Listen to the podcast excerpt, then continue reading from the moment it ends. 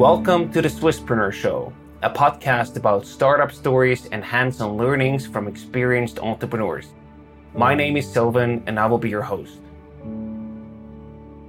It's time for a new Q and A session, and today we're meeting with Christian Borger, a business angel and investor in early-stage startups himself.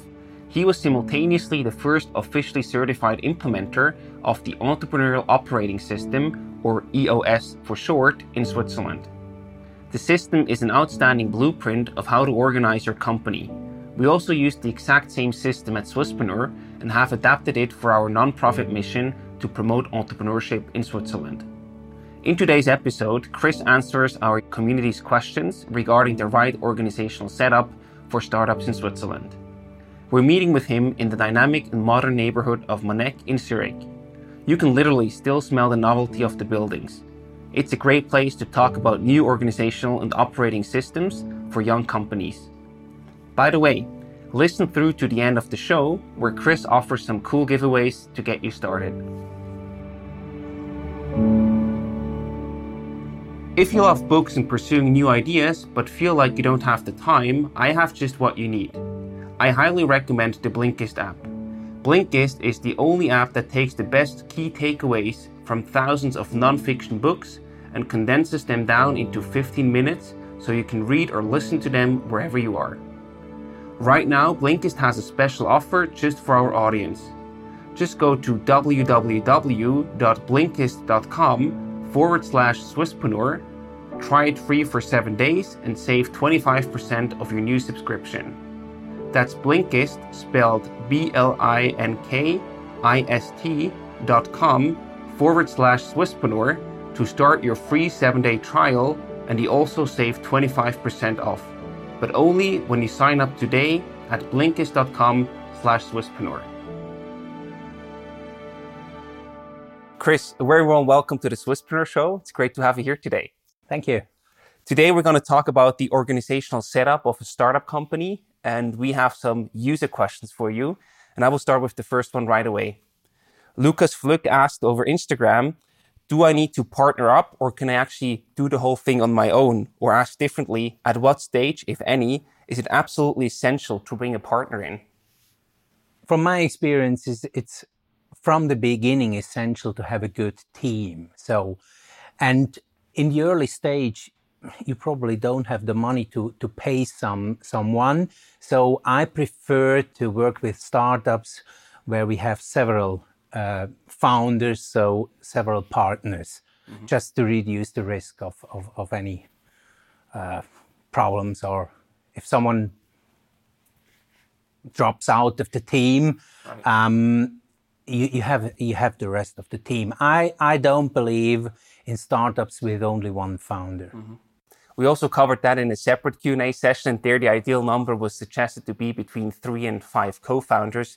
Two can also work, but they suggested to have three to five. So I think... I would say, yeah, you, you probably know the, the, the term, you need a, a hacker, a hustler, and a hipster for a, a successful startup. And from there, yes, I think three is the minimum. Too many is, is, is bad too, but three to five seems to be a good... a very good number. Perfect. And so as soon as you also have more than just one person, at a certain point in time, you also need to organize or manage the whole thing because you have an organization that consists more than just one person.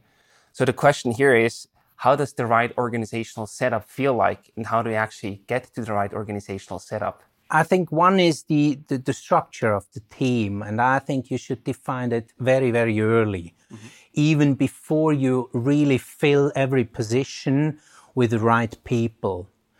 And in general, structure first, people afterwards. So you define how your company should look like. In an earlier stage, if you're ten or fifteen people, you define the seats. Mm-hmm. Uh, I normally say you have three main functions. One is marketing and sales, one is operation, and one is finance and admin. And on top of that, you normally have a, a kind of a, an integrator, I call it. It's, it's the one with the drum, the glue of the team who drives the things forward. Yes. Mm-hmm. That's, that's basically think, the C E O, right? It it is yeah, it depends. Yes, C E O or even C O O. Okay. I'm not that fan of these C uh, titles. Mm-hmm. I call it the integrator because it, that's the person who integrates the whole team. I right. prefer to to have it to, to call it the integrator. I think that's a great expression. Can we dig a bit deeper into the three different roles that you mentioned? So first, sales and marketing. What do you actually do there? What's the main purpose of that department? Sales and marketing is to attract the right customer and to make the to to to sell at the end of the day. So there is you fill the queue with with uh, customers with uh, with deals. Um, it's the first first thing you should do, and then. In the middle, you have the operations. These are the guys who are delivering the service or creating the products uh, and also fixing things. Mm-hmm. And the third one, finance, that's where the money flows in. But you need to be strong in all of these three. Right. If only sales and operation is strong, you never have money on your account, and, and that's the most important. At the end of the day, you need money. If only operation and finance is strong and you have a weak sales team, operation is just waiting for, for something to do or right. to, to, to deliver. And if you don't have an operations team, you can have a great sales team mm. who sells everything, but if you can't deliver, you have another issue. So Absolutely. All of these three need to be strong in an in, in an organization. Mm-hmm. Would you also split up the role of the co-founders according to these three different areas or departments? At the beginning, I think it's it's necessary. If you're three or four people, it's it's normal that one person uh, owns more than one seat, but you should never have more than one person in one seat. If more than one person is responsible, nobody is responsible. That's my experience. Mm-hmm. So have clear responsibilities, but at the other hand, could it be possible that, for example, the integrator, as you called him, um, is also responsible for sales and marketing at the same time, for example? That's quite common. Yes, okay. That's quite common. I see that in a lot of companies that the integrator sometimes also holds the finance seat or a sales seat. Very often founders, they, they're successful because they can sell. Mm-hmm. If they can't sell, most companies will fail. So in, in many companies I saw, founders still have a seat in the sales department. They don't have to necessarily be the leader of the sales department, but they are part of the sales department. Mm-hmm. There, it's very important that if they are acting as a salesperson in the sales department, they have to wear that hat right. and don't wear another one. That's that's the yeah. that very important. Yeah. So I think that's a very good overview to start with, the different areas that you need to cover, and also to be fully aware that only one person should be responsible for uh, one area to have a clear responsibility. Yes. Yeah. I would also say. Uh, I don't know if I mentioned it before, you should define the structure of your company so it can fit if if it gets larger. Mm-hmm. So if you're just the three, just three persons, you probably don't think of these areas or, or these uh, departments, right. but you should, from the beginning, think of that and design it with these seats and define proper roles, so responsibilities for these seats, mm-hmm. even if most of the people are sitting in several seats. Right, that makes sense. And usually, according you know, to building a company, you also need to have something else except just the organizational structure in terms of who's doing what. You also need to have sort of a guiding light. So also one question that came in through Instagram was, what's a good vision for our company? Because that's also something that basically drives you in the early days, right? Absolutely, yes. I saw companies breaking apart because of not being clear about their vision. Okay. That happens so many times. And I think it's th- the important part of the vision is to have everybody being on the same page with it. You have to define, not only define it, but you also have to write it down. That's even more important. If you have a leadership team of five people and you ask each of these people about the vision of the company, you get at least five different answers. Yeah. What I'm focusing with my my uh, customers, with the leadership teams, is to uh, write it down so that everybody is absolutely on the same page and knows what the vision is. Mm-hmm. And within E O S, we do it with a special tool uh, and answer eight questions. And uh, can you maybe also give us an example about what a good vision is from your perspective? So for us, a good vision covers several things. One is you need to write down your core values. Mm-hmm. So what is the the kind of, of behaving in your company? So the D N A of your your company, you, you have to write it down. It's normally three to f- seven points. You say, that's that's crucial. That's our kind of working together. Yeah. You need at least a, a long-term goal you want to, to reach. Mm-hmm. What would be a good long-term goal to focus on? Being number one in a specific market? Absolutely. Okay. One sentence, yes, maybe you say, we want to be number one for in our area in, within Switzerland or in Europe or in the world. Yeah. Or, you know, Nike had this uh, this visionary goal. It was just crush Adidas. It can be anything, but it needs to be simple and everybody needs to understand it. Yeah. Yeah.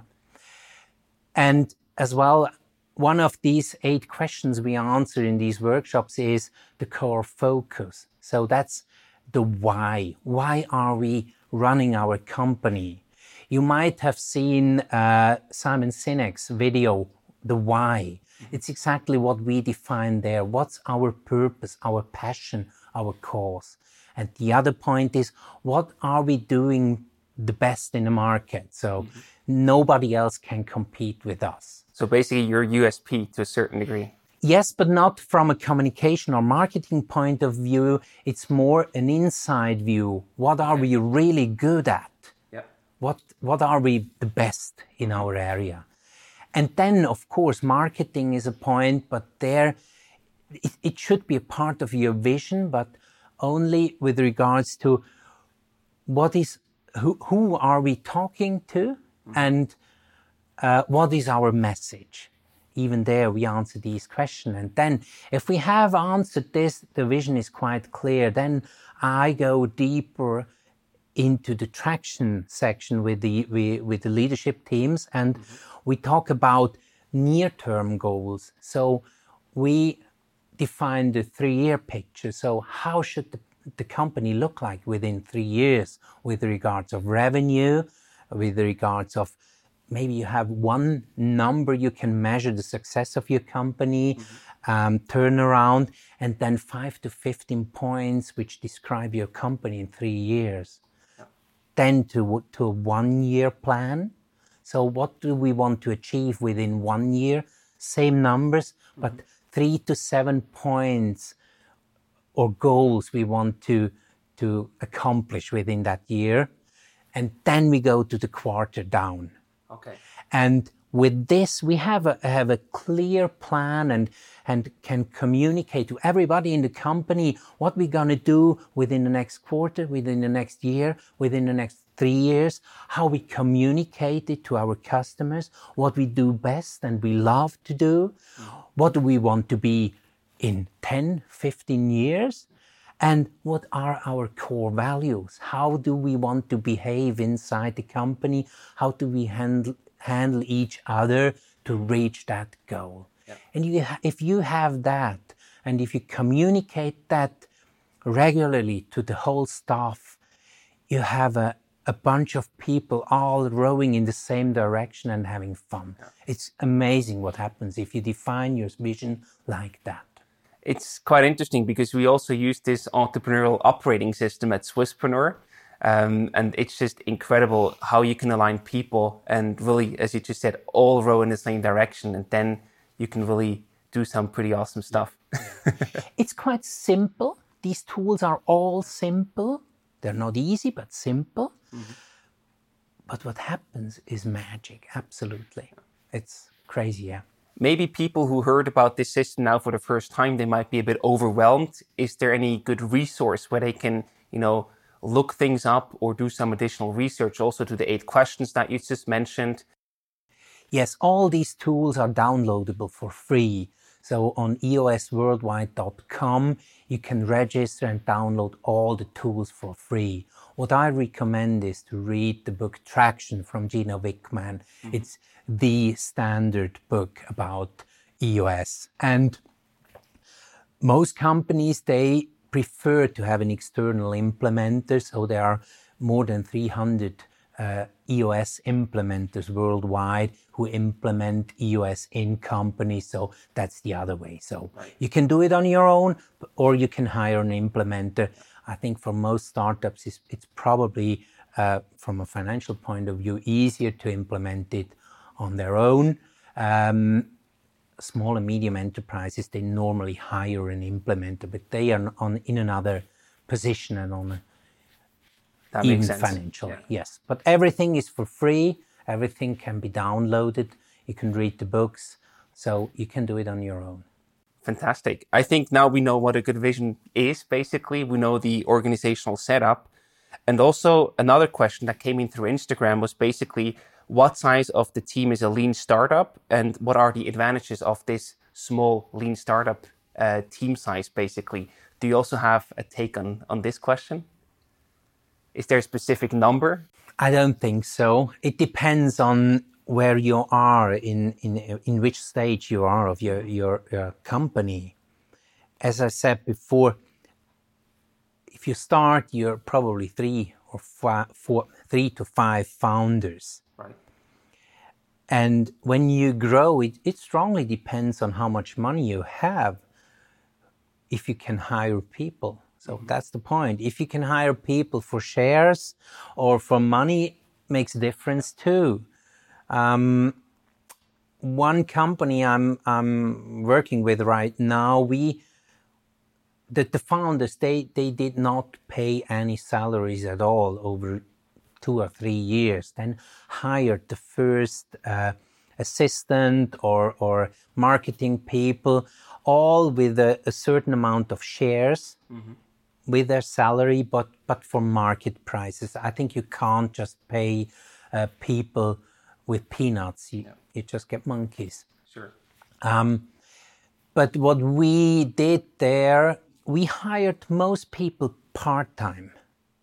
So, and they were working from remote, and that was a great team, but you have to choose your people wisely, no. based on your values and their ability to perform that job. That's actually a perfect transition to the to the next question that I was also asked. So uh, also in Instagram, they asked, like, what roles should I hire for? And basically how do I actually find the right people and where do I find, find them? I'm sure that the E O S system also has an answer to that question. Yes, absolutely.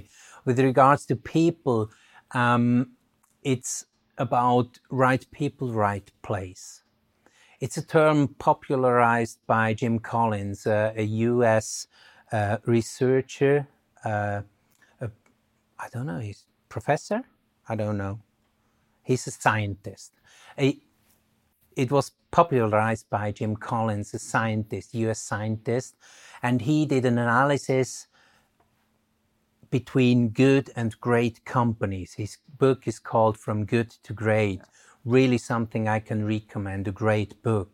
And there, he one of the points he recognized is you have to have the right people first and then have them in the right seat. So right people, right seat. You need both. Within E O S, we, we try to bring that down to the ground. So we have some tools. We say right people, that's, that's those people, they behave based on our core values. Mm. If someone does not live our core values, that poor person does not fit into the company. Yeah. And right place, there we have the G W C, so gets it, wants it, capacity. So a person needs to get get it with regards to the seat the person is, is holding. So if you have a finance guy, then he gets probably what he has to do in the finance position, but he might be the wrong one in the engineering or so. Yeah, so he really understands his craft, basically. Absolutely. And then he has to to to be willing to do it, of course, and then have the capacity, not only from a time uh, point of view, but also mentally. Mm-hmm. Maybe it's it's it's something with pressure, with time pressure, whatever, or um, emotionally, even emotional capacity. Yeah. So these are the two things. Right people means core values. Mm-hmm. Right seat means gets it, wants it, and has the capacity. And if you do these both, then you probably have the right person in the right seat. I would like to dig a bit deeper into the value part, because I think this is something very crucial and often overlooked, yeah. or at least from my perspective here in, in, in Switzerland or with Swiss startups. So how do you actually determine, for example, when you try to hire someone, you have a job posting out there, there are people applying for the jobs. How do you actually determine if they have a, a value fit to your company and, and sort of fit into your core values that you defined earlier? How do you test that? So, the first point is just tell them.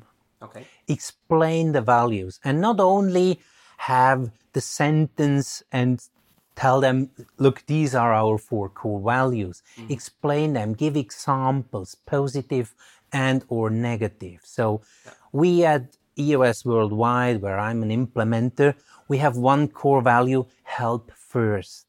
So, and we have dozens of examples where we really help first. We try to give, bring value before anything else. Mm-hmm. So we have good examples for people who did it, yep. and we have good examples who did not. Yeah, makes sense. And with this, you can, if you hire a person, if you're interviewing, you can explain it. Or even if you do your quarterly review of the company where everybody sits in a, one, in a room, you can give examples of people who behave great based on your values. Give examples and praise people for that. Right. And then you hire someone, but then it's, you know, still difficult because you have never worked with them in the past. Then you might be surprised that they actually don't follow all your core values. How do you deal with that? Because it's tricky to just tolerate that. You probably need to take some action. Yes. First, you need, uh, we, we, we say a bar. So what's the minimum level? Mm-hmm. If you have five values, you can, you can say, okay, a person has to follow these values most of the time, sometimes the person does not, sometimes she does, and some and or the third one is most of the time she does not. So between between these three values, you have to set the bar. And with five core values, we, we recommend normally two.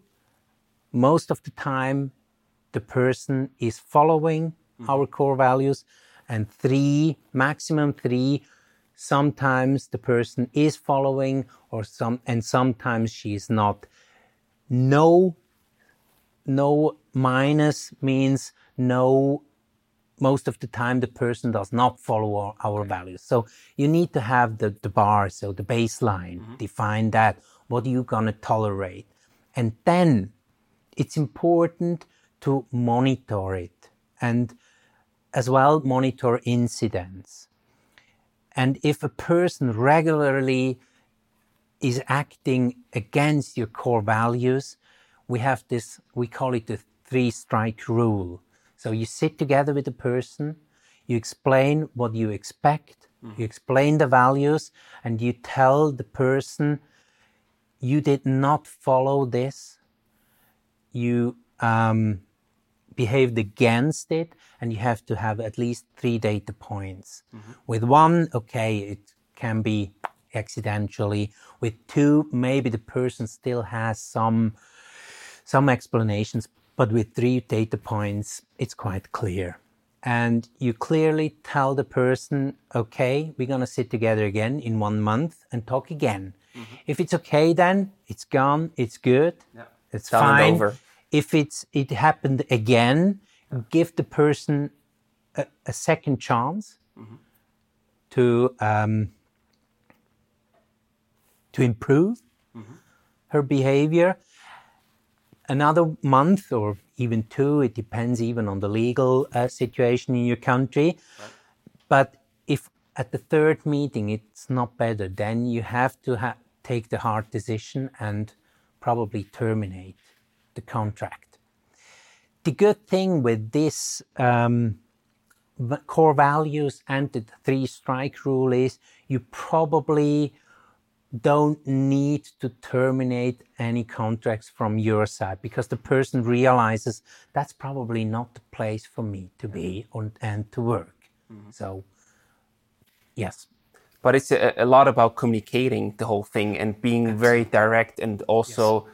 sort of make it understandable for the other person that, hey, you are violating our core rules that we rate you on a regular basis on.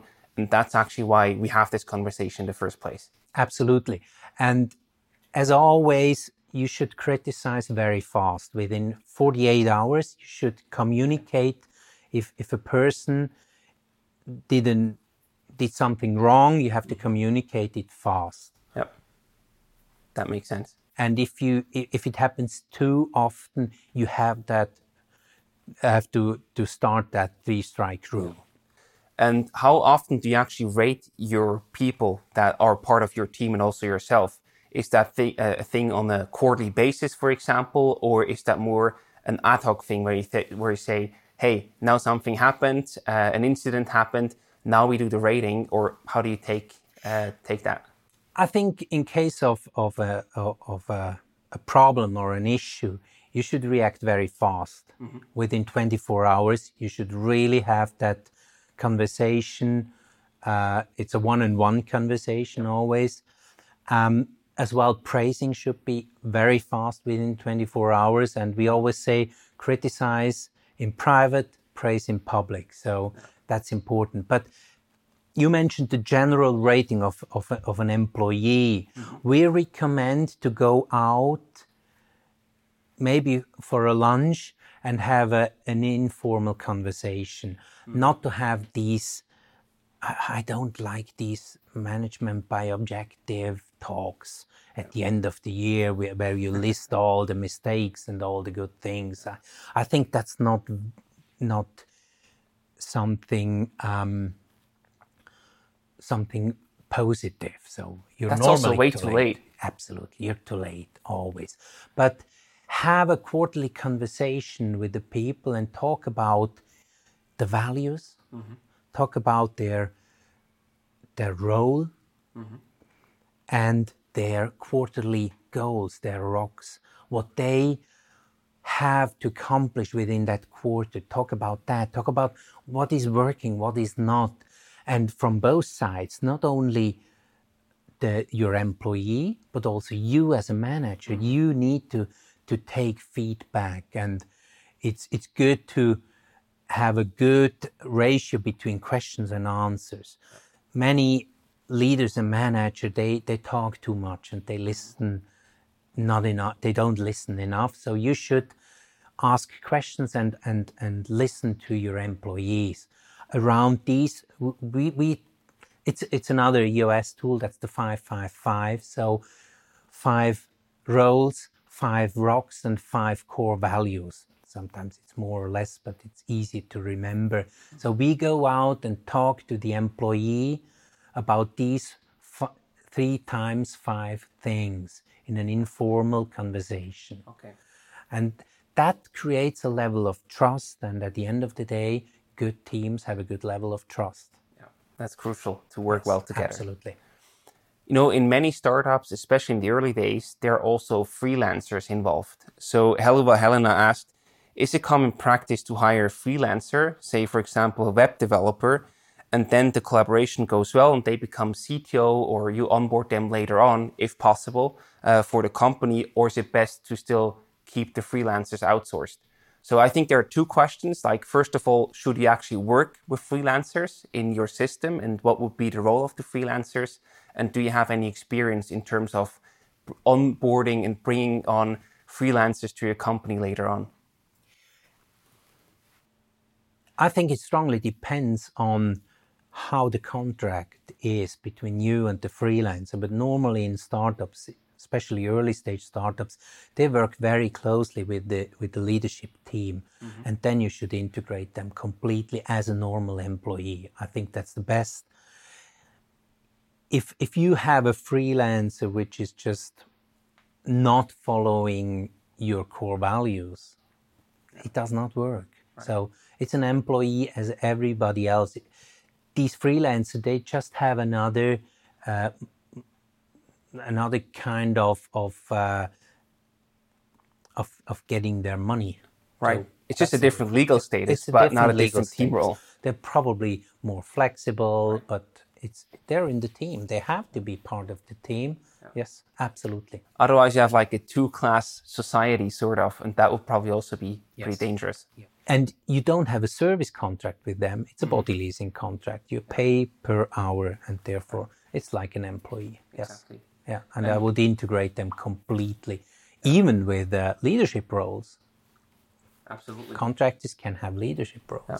yeah. So then in that regard, it probably doesn't really matter um, for the future to integrate them. You should integrate them at the beginning. So if the legal status changes, it doesn't really make a big difference. Absolutely. And if you follow the rule, structure first, people second, yeah. then you have a seat, you need a person. Yes. If it's a contractor, it's a contractor. Right. But yeah. that person is sitting in that seat Absolutely. and performing that role. Yeah. Yeah. We also talked about the limited budgets of startup teams, especially in the early days. So do you have any tip or hack about how to hire uh, you know, the best startup team possible for the most little piece of money, basically? So how can you get an inexpensive but super rockstar team for your startup company? Is that even possible? It is possible.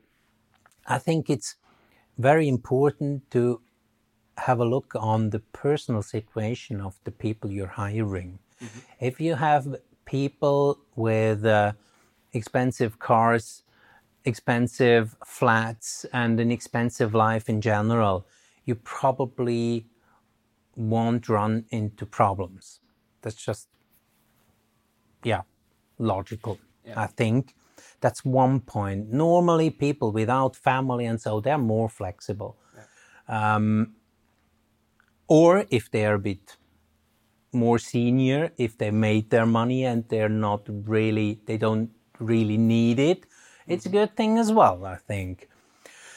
What I prefer to to do is is uh, employee stock option programs, and then give the people an opportunity to get more money in the future than today with their options and their shares. And uh, with this, it's it's a good opportunity for both sides. It, I think it's a win-win situation. Mm-hmm. But even then, you have to Uh, be at a, a fair level, so even from from a financial point of view. What would a fair level be from your perspective? Like, you obviously have to pay them more money in terms of the expected return in the long run if they go into the risk review today, uh, but at the same time you also have to balance it. So should every employee get stock options? How do you balance that? Is there any good we recommendation? Normally, we normally offered every employee stock options, okay. yes. And we we normally did uh, several um, ratios between salary and stock options. One option is pure salary. You should offer that always, and sh- you should be ready and able to pay a fair salary. Yep. But then for every, um, let's say, ten percent, you reduce the, the cash salary, you should increase accordingly the options program so that they can reach more than one hundred percent. Yes. And with this, it, it works quite fine, yeah. And then basically the employee can, can choose what's uh, suiting them best. Yes, yes. And sometimes you're quite surprised what they choose. Yeah. Some people, very independent, go for the safe. Yeah. side, and others with family, they go for full risk. I saw everything. Yeah. It's it's nice. Yeah, it's very interesting what happens. Yes. And also one question linked to that is, where do you actually find these people, you know, who are willing to also go into the risk with you and accept stock uh, options as a sort of a form of payment? You said you need, you need to go to both extremes, people with, you know, little living expenses and people who already made their money, probably in between people with families and kids, et cetera. That might be a bit more tricky. So where do you find these people um, that could actually go for the stock option plans? Do you have any recommendations on that? Not really. We, we really hired people through normal, like um, headhunters. Mm-hmm. That was a good choice sometimes, or over platforms. You just have to say from the beginning what you want. You have to sure. be clear on your expectations. Yeah. And if so, then you can at- attract the right people, right? Even from that perspective, and you can repel the others. Mm-hmm. So up next, uh, we also want to focus on the organization and the collaboration part. So we already talked about, you know, setting the vision, setting some goals for the company, but I would like to go a bit deeper there. So team meetings, that's something we all know and we have all participated in probably. Um, some people say they are really a crucial part of doing business. Others say uh, it's just a waste of time. It's a necessary evil of my of my job. What role do the team meetings play in uh, the E O S system? Meetings are important, I think, but the important part of meetings is to recognize issues and to, and to solve them. I think and that's a very important part. So you're not just there to update each other. You really want to discuss things and then make a decision, right? Yes. For, for the flow of information, you can write an email, you can send a Slack message, you can put an article on your intranet, whatever.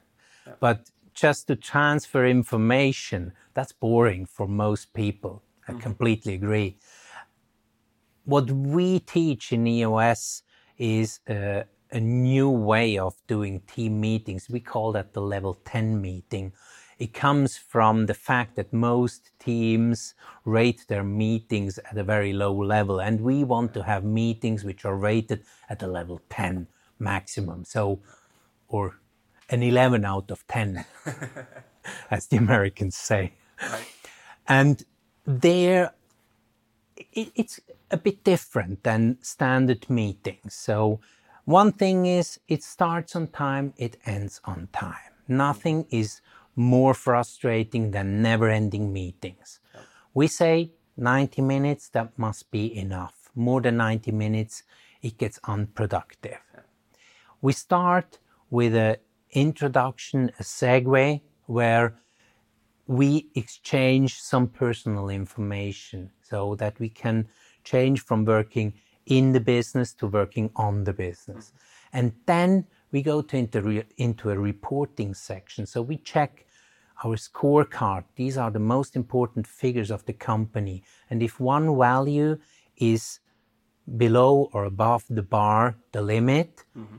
we create an issue. We don't discuss. Yeah.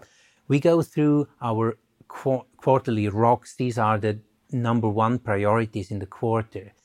And we ask, is it on track or not? Mm-hmm. If it's not on track, we don't discuss. We create an issue to discuss later. Then the third one is we go through the to-dos. To-dos are things which should have been completed since the last meeting. And even there, only two kinds of answers, done or not done. And if not done, we can create an issue. With this, we take out the emotions and we create afterwards a list where we can solve these issues based on their priority. Mm-hmm. The last thing in the reporting is if we have some headlines to share about employees or customer.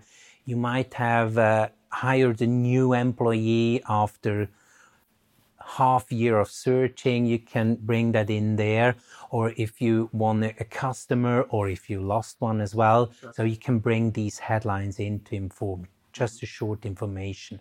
And then in the second part of the meeting, which is the bigger part, sixty minutes, right. we go and solve issues. Mm-hmm. And we do it prioritized. We choose the three most important issues first. Within several seconds, only a few seconds, we choose the three most important.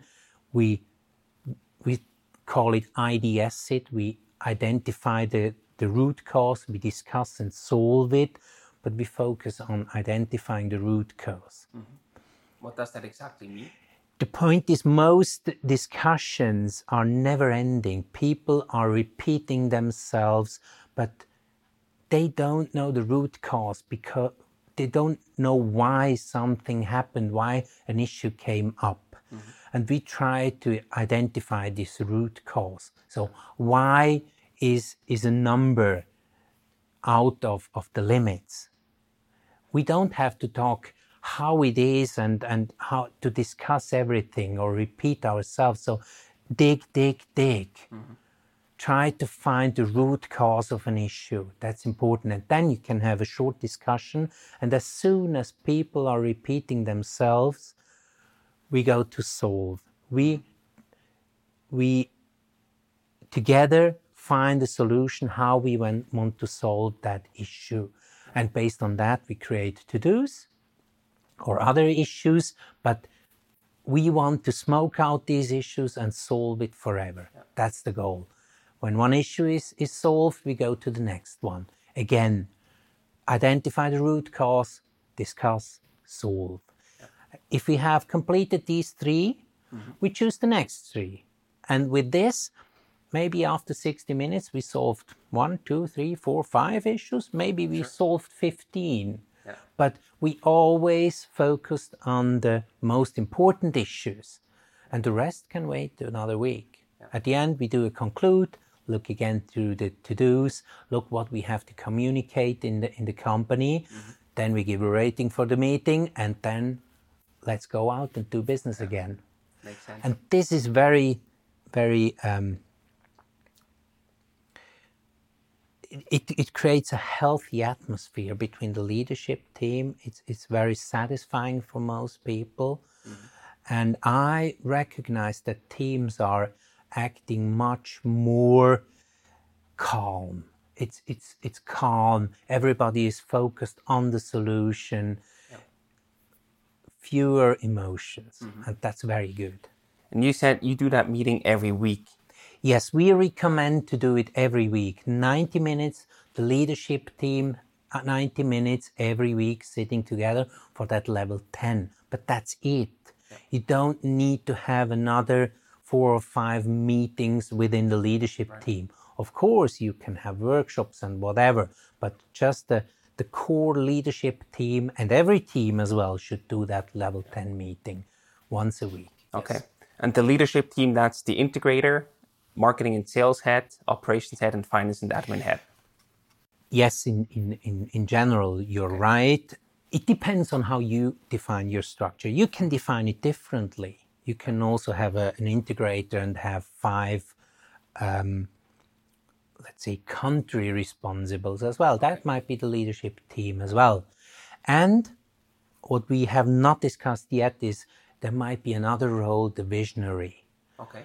He's part of the leadership team as well. In What's his role or her role? The the leadership, this this person is the one with the big ideas, with a lot of ideas, flying on ten thousand meters, mm-hmm. um, having the big relationship, but they normally hate it to get in trenches, to, to perform what the integrator does. And this distinction between leadership and integrator is in around fifty percent of the companies that happens. So you have a clear visionary and you should have an integrator, and you have to separate these roles. Mm-hmm. Otherwise, the visionary comes up with a new idea every day. Yeah. And that's that's crazy. Yeah, so you can't lead your company if you change your mind every day or every yeah. week. So that person is part of the leadership team as well. Mm-hmm. They are very important visionaries, but you need people who implement, who execute. Okay. and how strongly is that person, the visionary, also involved in, you know, operationals or day-to-day businesses? Like, do they really have also like a full-time role at the company, or is this more a role that is like president of the board, for example? It's more the president of the board. In in small and medium enterprises, it's it's very often the founder of a company mm-hmm. who over time evolved to the visionary. Yeah, and then the C O O basically takes over as integrator. Absolutely, okay. Absolutely. Yeah. That's the one who beats the drum, yeah. or the, the person who beats the drum. And the visionary is more about the big relationship. Yes, that's mm-hmm. that's normally the case, yes. I think that's also a great point to, you know, talk about the evolution, the growth of a company. Um, also, question is, you know, when you hire more people, how do they still fit in into this organization system, and how do you actually, you know, keep your organization system fit and also well prepared for future growth? One thing is, you have to be agile from the point of view that you have to question your organization once a year. Mm-hmm. So I do annual reviews with my my leadership teams, and there we question everything from the vision over the structure, roles, whatever. Right. We really question it again and see how can we structure the company better for the next future. Mm-hmm. And there again, you have the leadership team, and then from there down you define your teams and roles and responsibilities, and then put the right people in these right seats. Yeah. And then it's basically you can grow to a thousand people company with that absolutely, system. Absolutely, absolutely.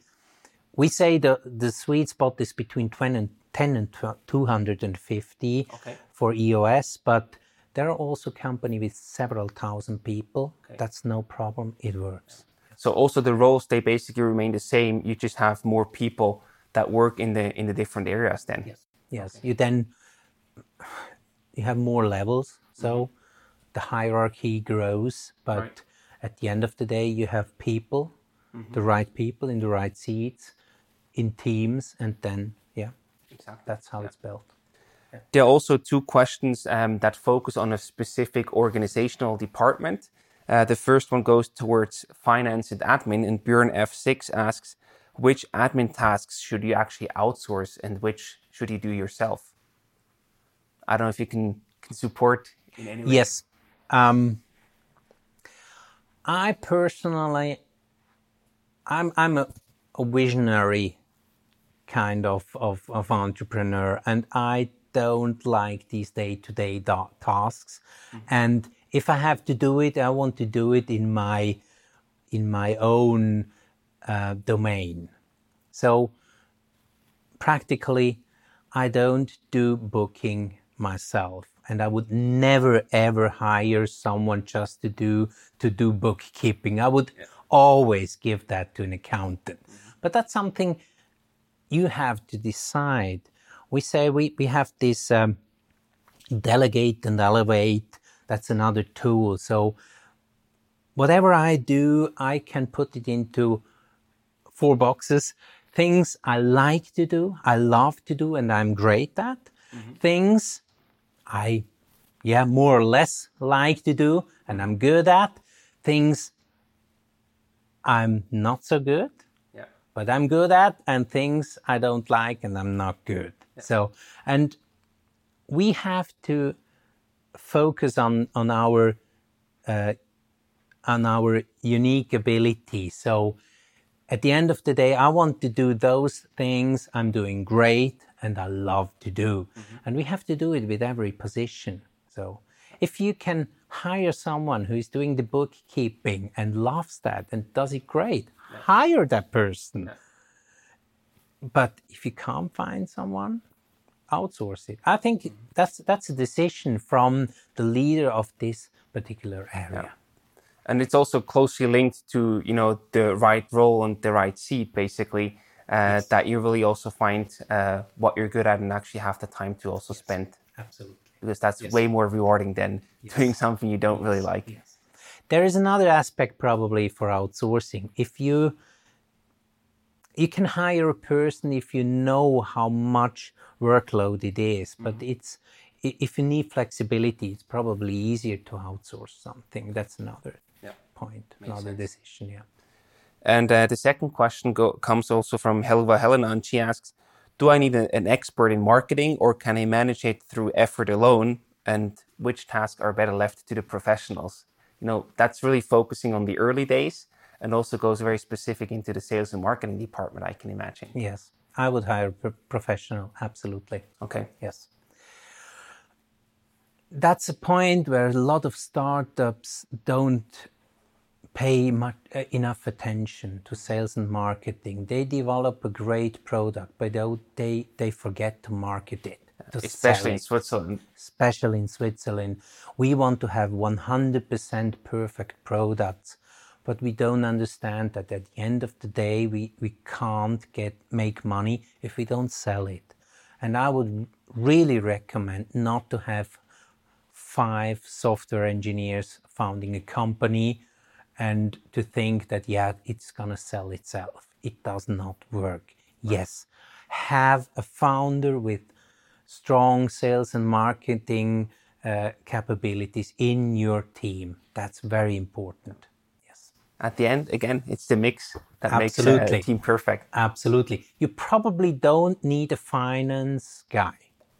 At least not in the beginning. Not in the beginning. You can easily outsource that. You can find an accountant or even find a student who does the, the, the bookkeeping that works. Yeah. But sales and marketing, that's very important. Normally, operations is quite clear. So engineering and development, and so that's what we love to do. Yes. I'm an engineer too. So, but sales and marketing, that's so important. Yeah. It does not work without. Absolutely. Chris, that's it with the user questions. Is there anything else that you would like to add about the E O S system or about the organizational setup that we have not talked about yet? I think that's that's more or less, these are the key points of, of E O S. But as I said earlier, it's a framework. It's not only a little tool. It's it's, it's a toolbox. And for those who want to, to read more and to maybe have a look into the system, I'm giving away five books of Traction. So send a message, or I don't know how you, Sylvan, how you handle that. Um, And we're going to send out the first five um, people who send us a message will get a book. And you can also apply for a workshop, for a whole integration workshop. I'm willing to perform the first three integration workshops for a startup for free. So you can apply for it. You can convince me that you have the right startup. I can give you some boundaries and some guidelines. You should have a business model, model, a working business model yet. So E O S is best for companies with a working business model. So you have to be in the right market with the right product.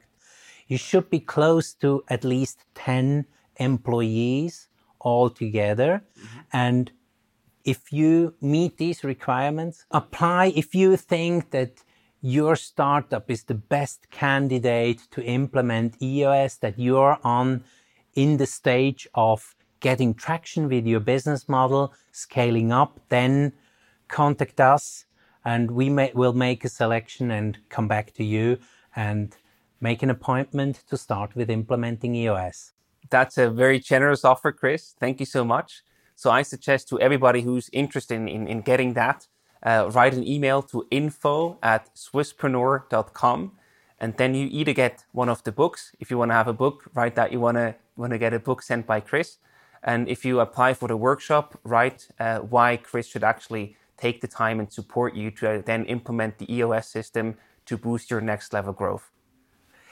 Just to explain how these workshops uh, will take place, we, we're going to have three workshops. One is the focus day. There we focus on the on the foundational tools. And then we're going to have two vision building days. All these days are within thirty days. So first workshop after thirty days, the second one, and then after sixty days, the third one, one. And from then on, you can run E O S on your own, or then decide if you want to work uh, any further with me. It's just your decision. Awesome. Chris, thank you so much for the insights. I think uh, we now know what E O S is, and uh, can really hopefully also uh, motivate more people to implement that at their businesses.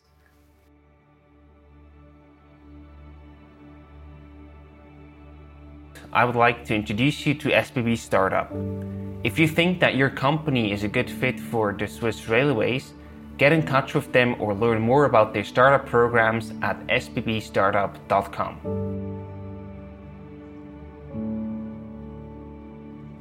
Thank you very much for listening to today's episode. If you enjoyed the content, we would be thrilled to receive your rating on Apple Podcasts. That way you not only support Swisspreneur, but also help other entrepreneurs discovering the show and finding more valuable information on how to run their businesses.